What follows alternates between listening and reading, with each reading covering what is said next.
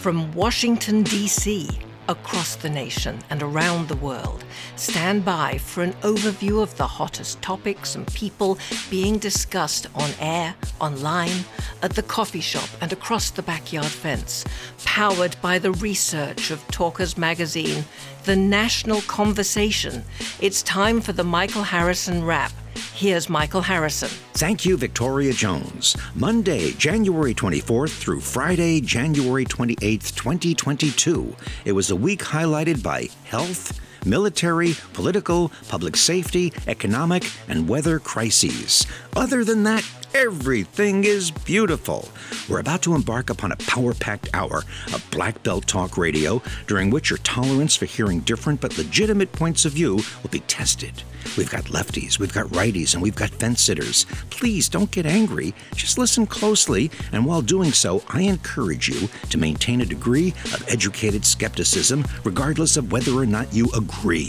We'll be joined by Kevin Casey, John Batchelor, Harry Hurley, Victoria Jones, Nanette Holt, and Josh Hammer, an impressive array of influential, opinionated yappers from across the country with microphones, smartphones, and digital recording devices, sharing their observations and the feelings of their target constituents with whom they do a daily dance of affirmation in a fragmented, noisy world where we try to avoid the modern day syndrome of seeking victory at the expense of truth. Welcome to the Michael Harrison Wrap, heard coast to coast and around the world on great radio stations across the U.S. and the UK. The past week's hottest political and social topics discussed in the American talk media. Information's gathered from a variety of sources, including data tracked by the broadcasting trade publication Talkers Magazine, of which I'm editor and publisher. Okay, here we go. Joining us now is Kevin Casey, executive editor of Talkers Magazine. Kevin, give us a rundown of the 10 most talked about stories on talk shows in America this past week. Thank you, Michael. At number 10, this week's severe winter weather tied with climate change. As we speak on Friday, the East Coast is bracing for a powerful snow and ice storm with howling winds and dangerous flooding. It's a weekend nor'easter described as a bomb cyclone that could ultimately impact 55 million Americans from the mid Atlantic states to New England. At number 9, the NFL playoffs. This is the weekend of the conference championship games in the AFC and NFC that'll determine which two teams make it to the Super Bowl. Meantime, people are still talking about last week's divisional championships, which were nail biters and great TV, drawing very high ratings. The Green Bay Packers quarterback, Aaron Rodgers, whose first seed team was surprisingly eliminated last week, is getting sacked by many detractors on social media for his role in the vaccine controversy, or so he claims. Kevin, you're an owner of the legendary team from Wisconsin. Please come back later in the show and we'll discuss this issue in greater depth. At number 8, Big tech social media bias tied with the Neil Young Spotify flap. YouTube continues to kick conservative radio talk show hosts off its platform as its arbitrary algorithms weed out statements and positions that don't meet its so called standards of correctness. Meantime, rock legend Neil Young has generated a buzz by pulling his music off Spotify and encouraging other artists to do the same in protest of what he claims is its practice of hosting vaccine misinformation by commentators such as Joe Rogan. At number seven, the Florida Surgeon General confirmation hearings tied with Donald Trump's role in the GOP. Sunshine State Democrats walked out of the confirmation hearings in protest of what they described as Governor Ron DeSantis' nominee, Joseph Ladapo's refusal to give straight answers about the vaccines. Republicans claim otherwise, that Ladapo was simply refusing to be painted into a corner. Meanwhile, DeSantis' popularity as a potential rival to Donald Trump in 2024 or perhaps a running mate, continues to grow. At number six, race relations tied with voting rights. Voting rights continue to be a raging controversy, even after the Senate rejected the Democrats' recent effort to enact laws to support such legislation as a counterbalance to what's been happening in red states across the nation. And this is one of the main points of contention driving conversation about race relations in America. At number five, the January 6 investigation, tied with the 2022 midterm elections. The Democrats continue to race against the midterm elections clock, gathering testimonies and evidence tying former President Donald Trump to the violent events at the nation's capital on January 6th of last year. And the former president continues to feel the pressure of other investigations breathing down his neck, including big ones in New York and Georgia. At number four, the economy tied with crime and violence. The new numbers indicating notable growth in the economy are still being offset by the continual rise in the inflation rate, particularly in fuel, food, and housing much of which is being driven by disruption to the supply chain. The spike in urban crime and violence isn't helping matters as major chains continue to close stores in urban centers due to unrestrained incidents of shoplifting. At number three, Justice Breyer announces his coming retirement from the Supreme Court. Liberal Associate Justice Stephen Breyer made a big splash in the national conversation by announcing his intention to retire at the end of this year's session. By retiring at an early point in Biden's term, Breyer gives the president the opportunity to nominate another liberal judge to replace him on the conservative leaning bench. You can be sure the hearings will be contentious come February when the president appoints what he promises will be a black female justice. At number two, the Russia Ukraine crisis tied with U.S. China relations. The military presence on the border between Russia and its strategically positioned former Soviet satellite state continues to grow, taking center stage in international concerns and providing President Biden with yet another headache. Vladimir Putin is operating under significant domestic pressure to protect Mother Russia's borders from what his countrymen perceive as a mounting threat from NATO. Meantime, on the China front, our frenemies in the CCP are dealing with the distraction of the dystopian Beijing Winter Olympics, which are about to kick off next Wednesday. And at number one this week COVID 19 vaccines, masks, and mandates as the Omicron variant continues to run through its paces, with various experts saying a variety of things about what we can expect next the pharmaceutical companies continue to design new specifically targeted vaccines to combat the problem. Which in turn is creating confusion as to whether currently available boosters are the way to go or for folks to simply wait for the next iteration of the vaccines themselves. It comes down to the public trying to determine the truth in what seems like a fine line between gross medical misinformation and healthy debate between legitimate medical options. Thank you, Kevin Casey from Talkers Magazine. You're plugged into the Michael Harrison Wrap. Let's head over to New York City and visit with a legendary Talkers Heavy 100 radio talk show host, considered to be one of the medium's leading experts on U.S. foreign affairs, John Batchelor of CBS Radio. What's your take on what's going on right now uh, between Russia, the Ukraine, and the position that Joe Biden finds himself in in dealing with it? Two different worlds, Michael, and it's a pleasure to speak. One world says diplomacy is the way out. It always is. No matter what the depths of the crisis, diplomacy is the exit ramp. The other world, all the way over here, is very gloomy and worried, very worried, because there are forces now arrayed against each other on either side of the Russian Federation border. And accidents happen when so many men and, and so much material and so many decisions are being made all of a sudden. So, two different worlds. I don't live on either of them, but I hear from both of them. When you say two different worlds, um, do you feel that a, a major conflict could erupt because of an accident? Uh, that uh, with with you know somebody taking a shot at somebody or or some type of a little flare up could escalate that actually could lead to um, major conflict. Uh, the concern is that there are different agendas different ambitions here in Kiev or in Donbass or in Moscow or in Brussels, NATO. And we're in an escalation cycle. The time to turn an escalation cycle off is right away, I'm told. This is what history says. If you don't turn it off right away, it has its own logic. And that's the alarm bells that I'm hearing. Now, again, this is the world of gloom. There's the world of promise over here that says the diplomats will work this out. What will that look like? The Ukraine, since the end of the Soviet Union, has been a problem for Moscow. The problem is that Ukraine is integrated into Moscow's sense of security. Of all the near abroad states, and they ring Russian Federation, Ukraine is the fundamental because it has access to the Black Sea and access to the Mediterranean. It also is traditional since Peter the Great part of Russia. So, therefore, it's in the mythology that Ukraine is Russian. That is not the case now. It hasn't been since the end of the Cold War. What this means is that we have a vital interest for Moscow that strikes NATO as none of Moscow's business. Ukraine is a state, a sovereign state. What is the compromise? The compromise is that at some point, NATO and Ukraine and the Russian Federation conve- convene a conversation to construct a neutrality treaty for 10 or 20 years, in which Ukraine would promise not to violate that neutrality and attempt to join NATO. NATO would promise not to bring Ukraine in for 10 or 20 years. The Russian Federation signs on to this, and we stand down. That's what a compromise would look like. I emphasize, however, that a compromise like that takes a lot of talk, a lot of meetings, a lot of disappointments. That may be where we are now. That's the rosy scenario planet. And and that would be that would be good for both uh, the Russian Federation and for Ukraine if they were able to do that. They'd both have their cake and eat it.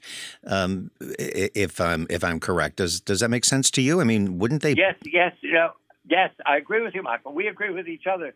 The funny thing about history is that you find the logical position, and then you realize they didn't do it. So why not? The, the another possibility. Uh, right now, Russia's concerned about the forces at its border, and they're moving very quickly. A lot of deployment, not just U.S., but troops from across NATO. It's possible that both sides, again, reciprocity, could agree that when they're exercising their troops, there are schedules. They tell each other, and they don't put their troops up against the border. That is possible. There are other compromises. Uh, they're called confidence building measures, and diplomats are really good at it. All of that on rosy scenario plans. And I'd like to believe we're moving in that direction. Does is is Putin facing a, a, a terribly difficult set of challenges um, in keeping Russia together? Um, I hear that he's under tremendous internal pressure I, I repeat what I've been told because you ask a very big question. Russia is a power, has been a power for hundreds of years, at least since Peter the Great, if not before. It has a mythology, the way we do in the United States, but it's profoundly different than ours. Rodina, the motherland, the, the inspiration of all of our stories and fairy tales.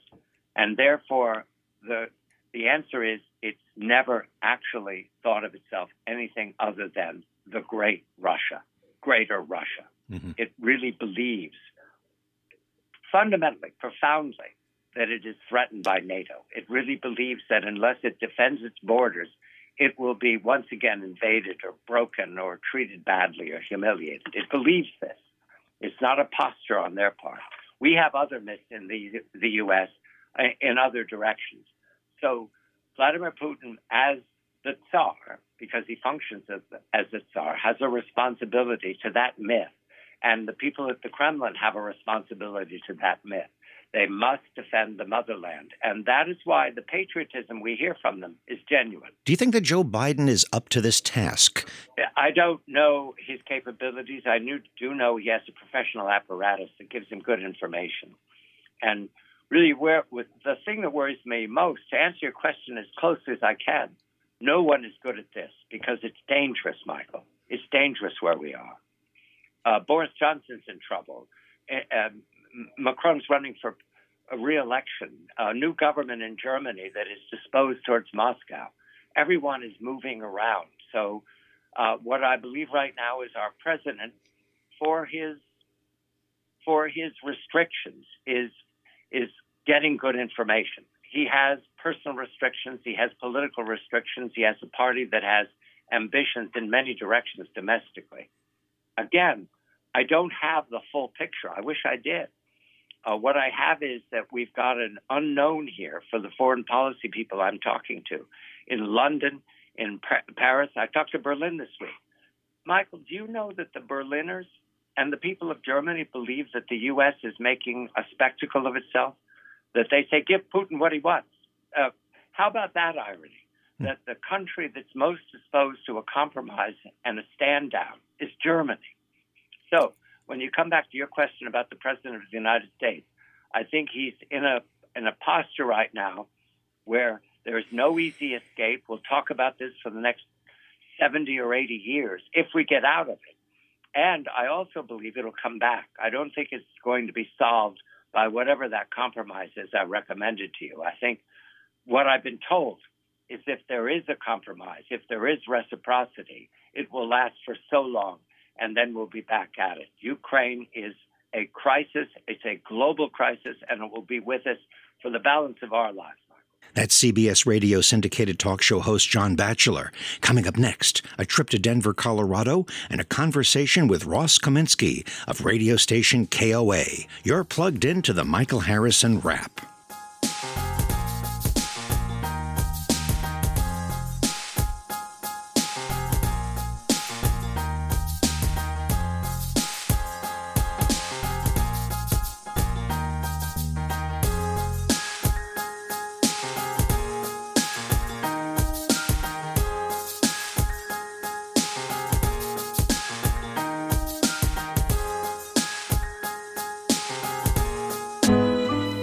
Great bands of the golden age of album rock, Gun Hill Road, has been around for more than 50 years.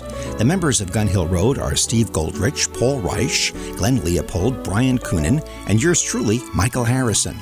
I wrote the lyrics to a song on our new album, What Year Is This? It's titled, I Know You're Real.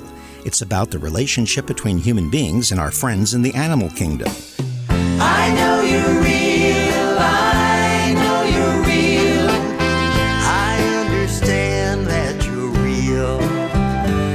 Take a moment to write down the following web address to see the music video of this inspirational song that contains some wonderful animal images that'll rock your heart and soothe your soul. Here's the address. Write it down. I know you are real.com. That's I know you are real.com. If you love animals, you'll feel real good after seeing this video. I know you are real.com. Continuing now with the Michael Harrison Wrap. As the saying goes, it's the economy, stupid. Let's discuss the economy with Talker's Heavy 100 member Harry Hurley, the morning mayor of Atlantic City, New Jersey, heard daily on our affiliate WPG. Harry, the economy is all over the place just like everything else, new reports come in say it's growing at a tremendous rate, faster than I think all the way back to ancient times. Uh, you, you, read one thing, it says one thing. You hear another thing, it says another thing. What's your take on the economy this week? Isn't it a great dichotomy that one number can be true and look so good, another number can be true and look so bad? It, it truly is a tale of two cities. It reminds me back to the days of it's the economy stupid. Because people if you try to convince someone that we're growing at a rate we haven't grown at since 1984 no one is going to believe that even though it is true. What they do know though is 1 year ago inflation was 1.4% and now it is close to 8% and if you factor in food and energy it's well into double digits. It's a problem. So when people hear the one good number they don't feel good because things don't feel good right now. The inflation alone for the lowest and middle income earners in America relates to a $5,000 minimum tax increase each year. It's a problem. Uh, the Fed was wrong. The Fed has been excellent during the pandemic, but they were absolutely wrong when they said that inflation was transitory. It's not, and this is going to be here for at least a year, maybe longer. Uh, well, but you don't think it's going to be like the 70s where it went for years? No, I don't think it'll be like the 70s because I just don't think we'll allow that to happen again. I remember uh, right around the late 70s, early 1980 ish, and even with AAA credit, if you went to buy a home, it was 17.5% mortgage rate. If you went to buy a new car, it was 21.6%. The reason I know that is I did both. Uh, so we're not going to see anything like that. And although some people don't understand it, these rate increases are necessary. It is crazy how you have to actually create pain to actually solve the problem, and that's where we're at. I'd like to see um, savings uh, interest rates go up. Uh, that, well, they will. You know that um, I remember back in the seventies. Um, I mean, the interest rates were extraordinary, um, and if you had a few bucks in the bank, It actually provided income as opposed to a safe place to watch your dollars diminish in value. Uh, well, yeah. That, well, that's the other thing that's absolutely a true statement. If you have high lending rates, you will have higher yields. Remember, it wasn't long ago they were talking about negative rates. In other words, if you parked your money in a demand deposit account, they were talking about you having to pay. Not only would it not be zero interest and you could just keep it there, they were going to have you pay to keep your money parked, which some countries actually did in Europe and, and elsewhere. Uh, so yes, both are true. We will have higher yields. Uh, people are seeing the highest Social Security increase that they've seen called COLA, cost of living adjustment. Uh, so all that is true, but if things cost so much more beyond your increase, it's a net net loser. And that's really the it's it's it's it's like sports betting. It's the margins. yeah, well, that's why the the bookies want a tie game. They win on the vig. Yeah, uh, yeah true. It's uh, now in the real estate market. You you live in a home. You you have a house. Uh, so yeah. obviously you're aware of this. Um, uh, th- that's that's topsy turvy. The people in the real estate business can't seem to understand why all of a sudden the housing is is going up so high. And of course, again, you know, you hear you hear people in real estate going, "It's hot. The market is great. This, you know, everything is wonderful." Of course, unless you're trying to buy something. Um, and if you own a home and you go, "Well, now's the time to sell." Uh, you only wind up in a situation where you have to put the, the, the, money that you made into a an overpriced next house. And and you have to be able to find the house, uh, which is mm-hmm. very challenging. So that is indeed true. Again, it's another um, tale of two cities. Real estate is scorching hot, but the supply is incredibly small, and that's in almost all markets. Not only to buy a home, buy an existing home, look at the cost to try to do new construction. With the cost of materials going up the way that it has and even finding a place to rent is very very challenging. And, and rents rents are going up tremendously uh, as well. So well let me give you an example michael. I know you know florida very well. You're a very well traveled man. A very dear friend of mine just told me that where his son lives they just raised the rate from 2000 a month to $4000 a month in one year. That's frightening that's that, that's very that's very scary. And when you think about people who um, are renting and maybe living uh, from paycheck to paycheck, uh, that can just absolutely throw your your life into a, a, a total uh, turmoil. Yeah, it's uh, unsustainable. Yeah, yeah. A lot of people are a lot of people are suffering, but the uncertainty of it all, and the other part of the uncertainty is the stock market. Oh, it's roaring. it's what and what a ride that's been. Yeah. you know, in the recent week or two. So, so basically, eh, to to summarize the unsummarizable, there's a disconnect I don't remember there being such a disconnect between the various elements that make up an economy in my lifetime. Does it appear that way to you? That, that, that the key to it all is that nothing makes any sense when you put the pieces of the puzzle together? There's no clear picture? Yes, I wrote a column uh, recently titled America is Broken. Not a political column, it's just a reality. Go to the store and try to find chicken we were just talking about it. Somebody just sent me a photo of a store that's never been out of chicken. Shelves are bare. We have a, and I think the first of all, the comment you made was spot on. And now I'll tell you what I, why I think that is the um, the current dilemma that we're dealing with. Our supply chain remains broken. We have to fix the supply chain. That's a big part of the uncertainty, and of course, with that supply and demand, the prices keep going up, and it's really affecting uh, the American people in, in a very, um, very, very dilib- uh, damaging way, where you just don't know if you can find what you want, and if you find what you want, how much is it going to cost? That's Harry Hurley of our Atlantic City, New Jersey affiliate, WPG. You're plugged into the Michael Harrison Wrap. There's a tremendous amount of talk this week about the Supreme Court and, of course, the pandemic. Let's touch base with our always up to speed Washington correspondent, the executive director of the DC Radio Company, Victoria Jones. What's the vibe in Washington over uh, the pending Supreme Court situation? Oh, it always gets buzzy You know, um, ap- apparently the drinks dives, um, uh, socially distanced, of course, are uh, are humming with the with it and with names of potential jurists, um, uh, black female jurists, because that's what President Biden says that he is going to nominate um, a black woman. Uh, and of course, she would be liberal. She would be left leaning. That's what he says he's going to do. Um, and it's going to be somebody who is going to be uh, not it doesn't have to be a lawyer, of course, which is very interesting.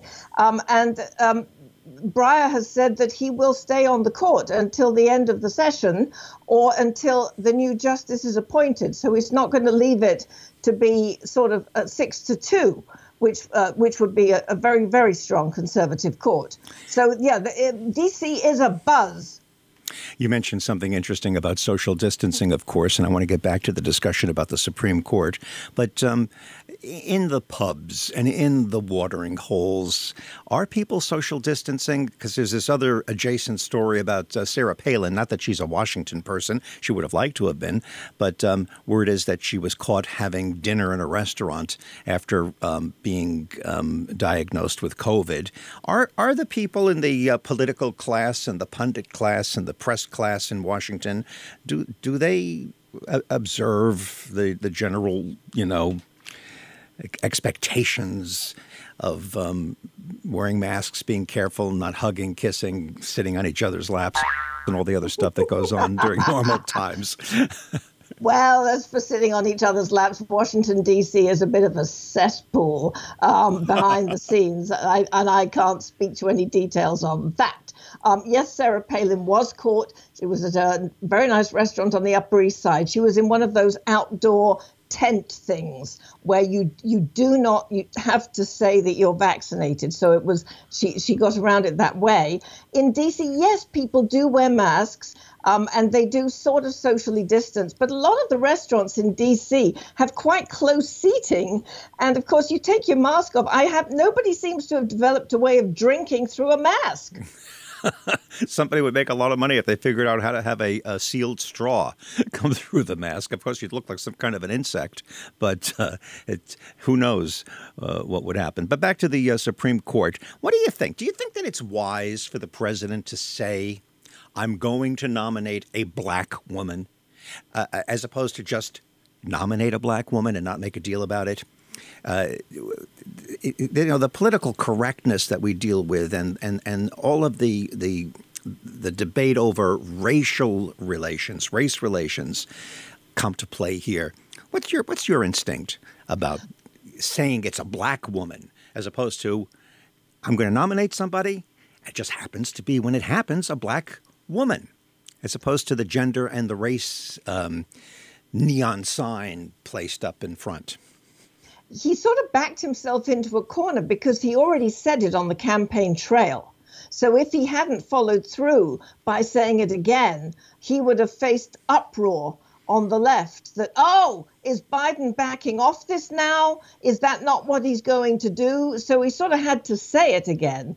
But he, he backs himself in. He did back himself in. I didn't say, is he uh, making a mistake or or playing politics for show, you know, uh, uh, for show purposes by saying it. He still could have nominated a black woman, and then if he didn't, then people say, "Hey, you had said." But just the idea of telegraphing it um, I, I, just wonder what kind of game that is. I, I don't know. Maybe maybe it's I'm a game. It's a game, and I, I think it's much more interesting to not signal anything about who you're going to nominate and make us all wait. That's Victoria Jones of the DC Radio Company. You're plugged into the Michael Harrison Wrap. My podcast, The Michael Harrison Interview this week, features a deep dive with one of the bright young thought leaders in the American conservative movement. He's the op ed section editor of Newsweek magazine, which is about to launch his podcast and syndicated radio show. He's a 32 year old constitutional lawyer with a next gen perspective on politics. Here's a small segment of my podcast interview with Josh Hammer. Okay, as, as a person who is concerned about the young people uh, coming up within the conservative movement, uh, about um, uh, an intellectual, high level uh, approach to conservative thinking. What's your What's your take on Donald Trump?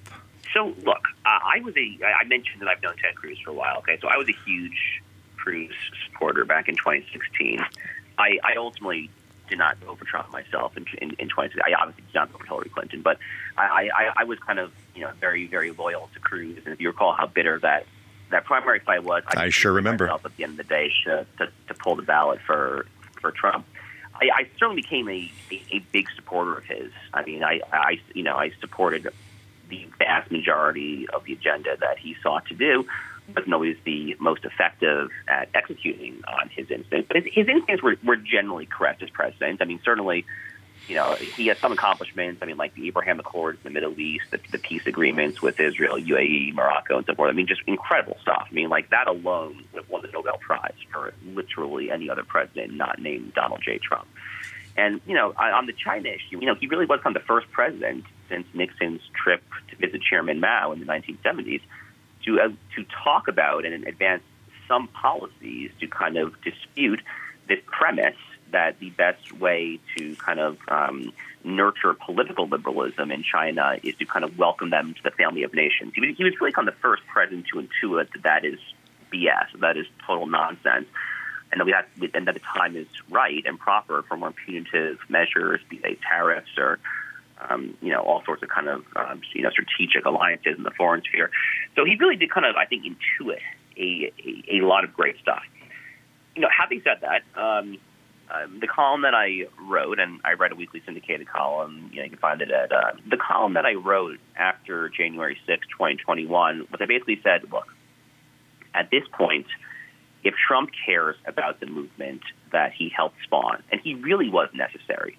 I mean, as you can tell, I am less than fully impressed with the accomplishments of a lot of, you know, the elders of conservatism, Inc., if you will. So I, I think as his force as a wrecking ball was deeply important, and I didn't quite see that at the time in 2016, but it really was quite necessary in retrospect.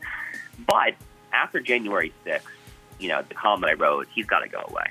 And – I kind of resigned myself that he probably won't because he's Donald Trump, and if there's one thing that Donald Trump cares about, it's Donald Trump. So it's just not his nature to go away. But I would strongly prefer that he go away. And you know, I mean, look, I'm living. I I live here in Miami, Florida. I moved here a few months ago.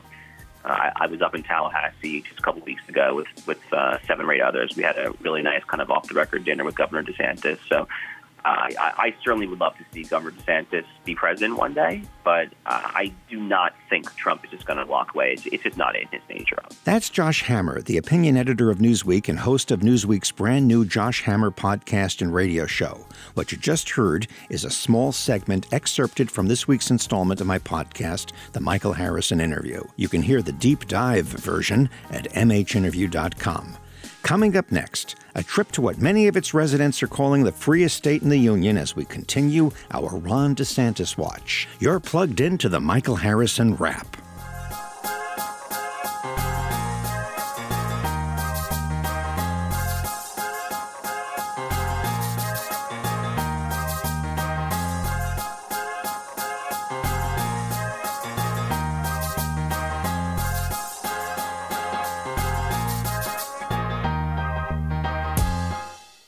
This report is brought to you by Genesis 2 Project, G2P. Recently, the Office of the Director of National Intelligence, the ODNI, released a preliminary report on possible threats posed by UFOs, now known as Unidentified Aerial Phenomena. UAP, and the progress the Department of Defense UAP Task Force has made in understanding any threats.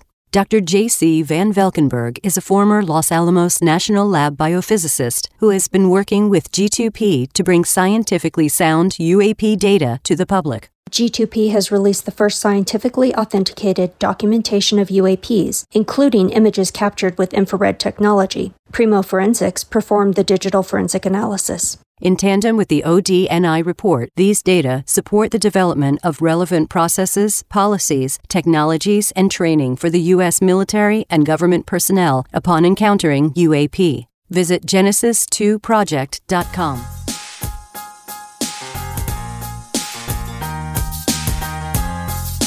Continuing now with the Michael Harrison wrap as we discuss the hottest topics of the past week in the national conversation.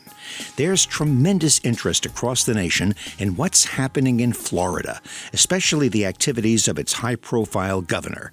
Joining us now is a reporter for the Epoch Times whose main beat is covering news of national relevance coming out of the Sunshine State, Nanette Holt. Let me ask you there's so much interest in Governor DeSantis as a potential presidential candidate or running mate or a major figure, at least within the GOP.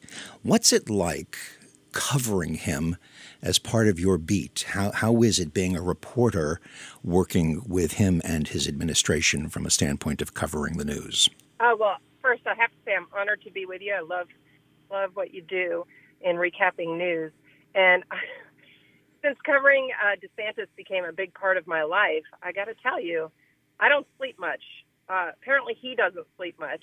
So uh, every morning, I, I wake up usually to find out that he's going to have a press conference, and it's very important for us to cover it because he's always saying something that becomes of national news, um, something that's of interest to people across the country, sometimes around the world. So uh, we can't miss it. Uh, we got to be there so sleep has become a thing of the past. Um, it's very interesting that um, uh, when Donald Trump became president, reporters were saying the same thing, and actually it lasted for four years. That they're not getting a, a sleep like they used to. That, that that he could be putting out a tweet, or he could be having uh, some type of an impromptu press conference on the way to the helicopter, and that there was always there was always news. Um, so so DeSantis is in that mold, is what you're saying. Well, really is, and you know joking aside about about the sleep issue, we just have to pay very close attention to him because he is constantly pushing back on Washington, and that becomes very newsworthy around the country because a, a lot of what he has done has been to start conversations about things that other people were afraid to talk about. It seems uh, our readers seem to think that he's willing to mention the elephant in the room when no one else will. How and friendly? How friendly is he to the press? Uh, his administration, his press office, are they accessible? Uh, do they stonewall? Uh, what's it like, just in terms of the mechanics of covering him, in terms of how accessible they are? You know, I think they're very busy. Uh, I think they are more accessible than actually some of the other state agencies that we try to cover well and quickly and accurately as things are happening. So that's nice.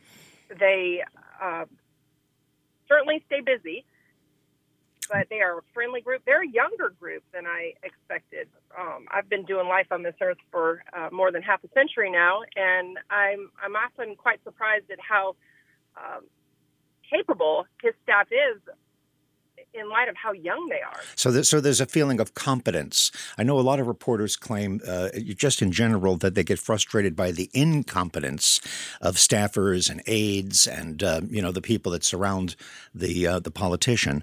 It's uh, that's encouraging to hear. Um, what what's the buzz in Florida about the flap that happened this week with um, the confirmation hearings for uh, Surgeon General uh, Joseph Ladapo? Uh, what are some insights we could get from you on that? Well, I got to say, Floridians more than ever are aware that we are being held up as the freedom state. Uh, I, I say we because I've lived here all my life. I'm a sixth generation Floridian. And what I'm hearing from people is they really like that we have these folks in office who will say what no one else seems to be willing to say. So when Dr. Ladapo pushed back a little bit, is, is the way I'm seeing it, on some narrative uh, or what he feels is narrative. You know, other people around our state were really happy that he didn't go along to get along. He uh, basically would not be, um, he was not willing to answer certain pointed questions about vaccination efficacy and uh, whether vaccinations were slowing the spread of Omicron. And I think a lot of people in our state felt that it was time somebody did not just go along with that narrative and said what a lot of people in Florida seem to be thinking, which is, hey, this vaccine might not be working. What are we doing? So- Why are we continuing to push it? So, whereas a lot of the uh, media portrayed him as, um, you know, uh, stonewalling and not being willing to uh, be transparent and forthcoming, some painted him as being uh, uh, unknowledgeable about certain things. Uh, you see it, and uh, many Floridians, or maybe most Floridians, see it as him not going along to get along and uh, not being painted into a corner of answering questions that uh, don't have easy answers. That's basically what I gather you're saying. Well, exactly. I mean, I think that by not saying yes, vaccines are something I believe in wholeheartedly, I think that was his answer. Um, and I think Floridians, from what I'm hearing, really appreciate that because he's saying what a lot of them are thinking. That's Nanette Holt, a reporter who covers Florida for the Epoch Times. You're plugged into the Michael Harrison Wrap. We have time for one more. There's a lot of exciting football action happening as the NFL playoffs are attracting huge ratings and rave reviews, especially last weekend's divisional round, in which a couple of first seeds bit the dust. Joining us now is Kevin Casey, the executive editor of Talkers Magazine. So, Kevin, earlier in the program when we did the countdown, I made the reference and uh, didn't follow up on it that uh, you are a uh, co owner of the Green Bay Packers. Before we get into that, uh, I'm sure some people go, What? Uh, uh, what did I mean by that? Uh, well, you meant that I have one share of the Green Bay Packers Incorporated. In fact, as I sit in my office, I'm staring at it on the wall right now, the little certificate. Uh, you, for several times in the history of the Packers, they've issued uh, stock sales. This is not regular stock. It can't be traded, can't be sold. But basically, what it does is you exchange money for this piece of stock, and the Packers get to use it in various ways.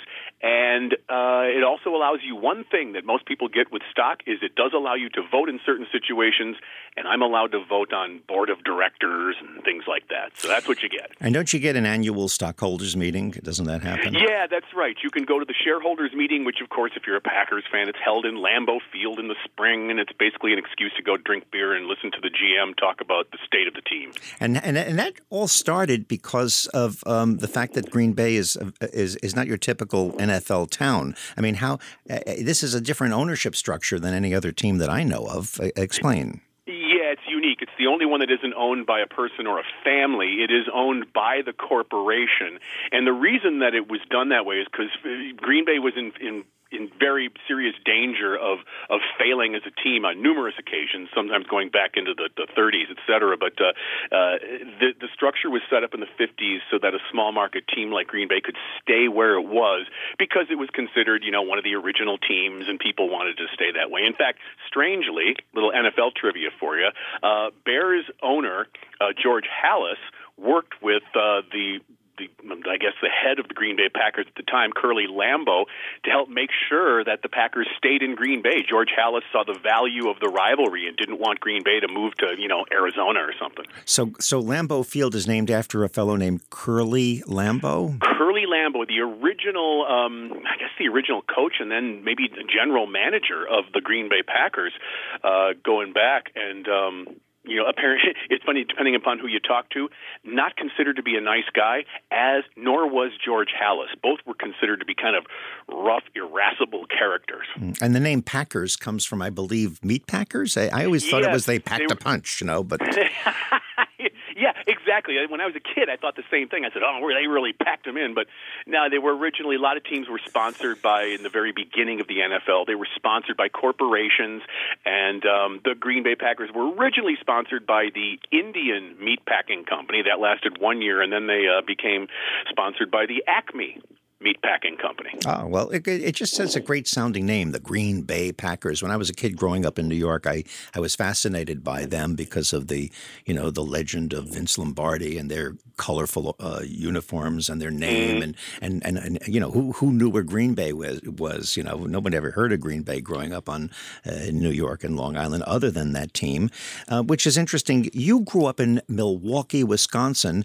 and I, I guess the Packers are basically the Wisconsin home team because you haven't lived in, in, in Wisconsin the entire time I know you. You've been living at, near the Talkers headquarters in Massachusetts uh, for for decades.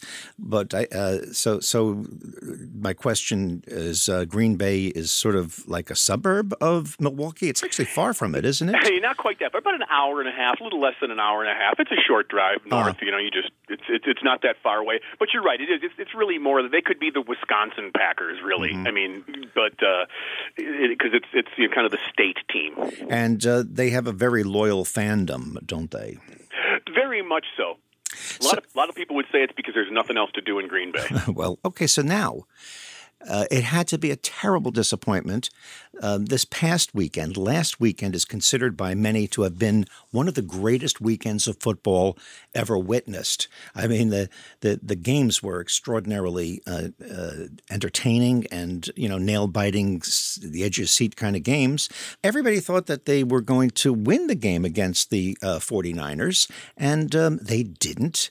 And um, there's a lot of negative uh, feelings expressed about somebody that was like a superstar wonder boy everybody loved Aaron Rodgers and now he's kind of vilified. What's what what do you think is going on with that? I know it's political. I know it has to do with covid. Is there more at play here that Aaron Rodgers went from being the darling of the media world uh, a, a, host on Jeopardy uh, all kinds of interesting things and then all of a sudden now he's a surly guy, you know. he, he, just he, he even looks like a bad guy if you didn't know better watching him play. There's a surliness about him. Maybe it's just my imagination. What what are, you, what are your insights as a dyed in the wool Packers fan? Question. I think that you know, and Aaron Rodgers said something after the game recently that he thinks that people people who are out to hate the Packers were simply doing it and when cheering for them to lose on Saturday was because of his vaccination status. It was only because of his vaccination status. I disagree, and I think that's not unusual. Aaron Rodgers probably isn't aware that there there are people around who don't like him. Uh, I think anytime you're a celebrity, you're going to have your haters, but I think part of the reason that people were turned off by Aaron Rodgers or who became turned off by him recently, part of it was because some feel that he, quote unquote, held the team hostage over the off season when he said he wasn't sure if he wanted to return. He had beefs with the management about not being included in personnel decisions and all these sorts of things as as the face of the franchise and you know the best quarterback to play for the team since Bart Starr. Um, Eh, eh, eh, but I think the reason people were uh, disappointed in him and are turning on him to some for some reason is is that that's part of it. They felt that they didn't like his off-season antics. Part of it's the COVID thing, and part of it is is some people just see him as kind of a putz and kind of a diva, and they find him irritating. And and I think that that's that's not unusual for any celebrity. He's just seeing this, and he's very sensitive.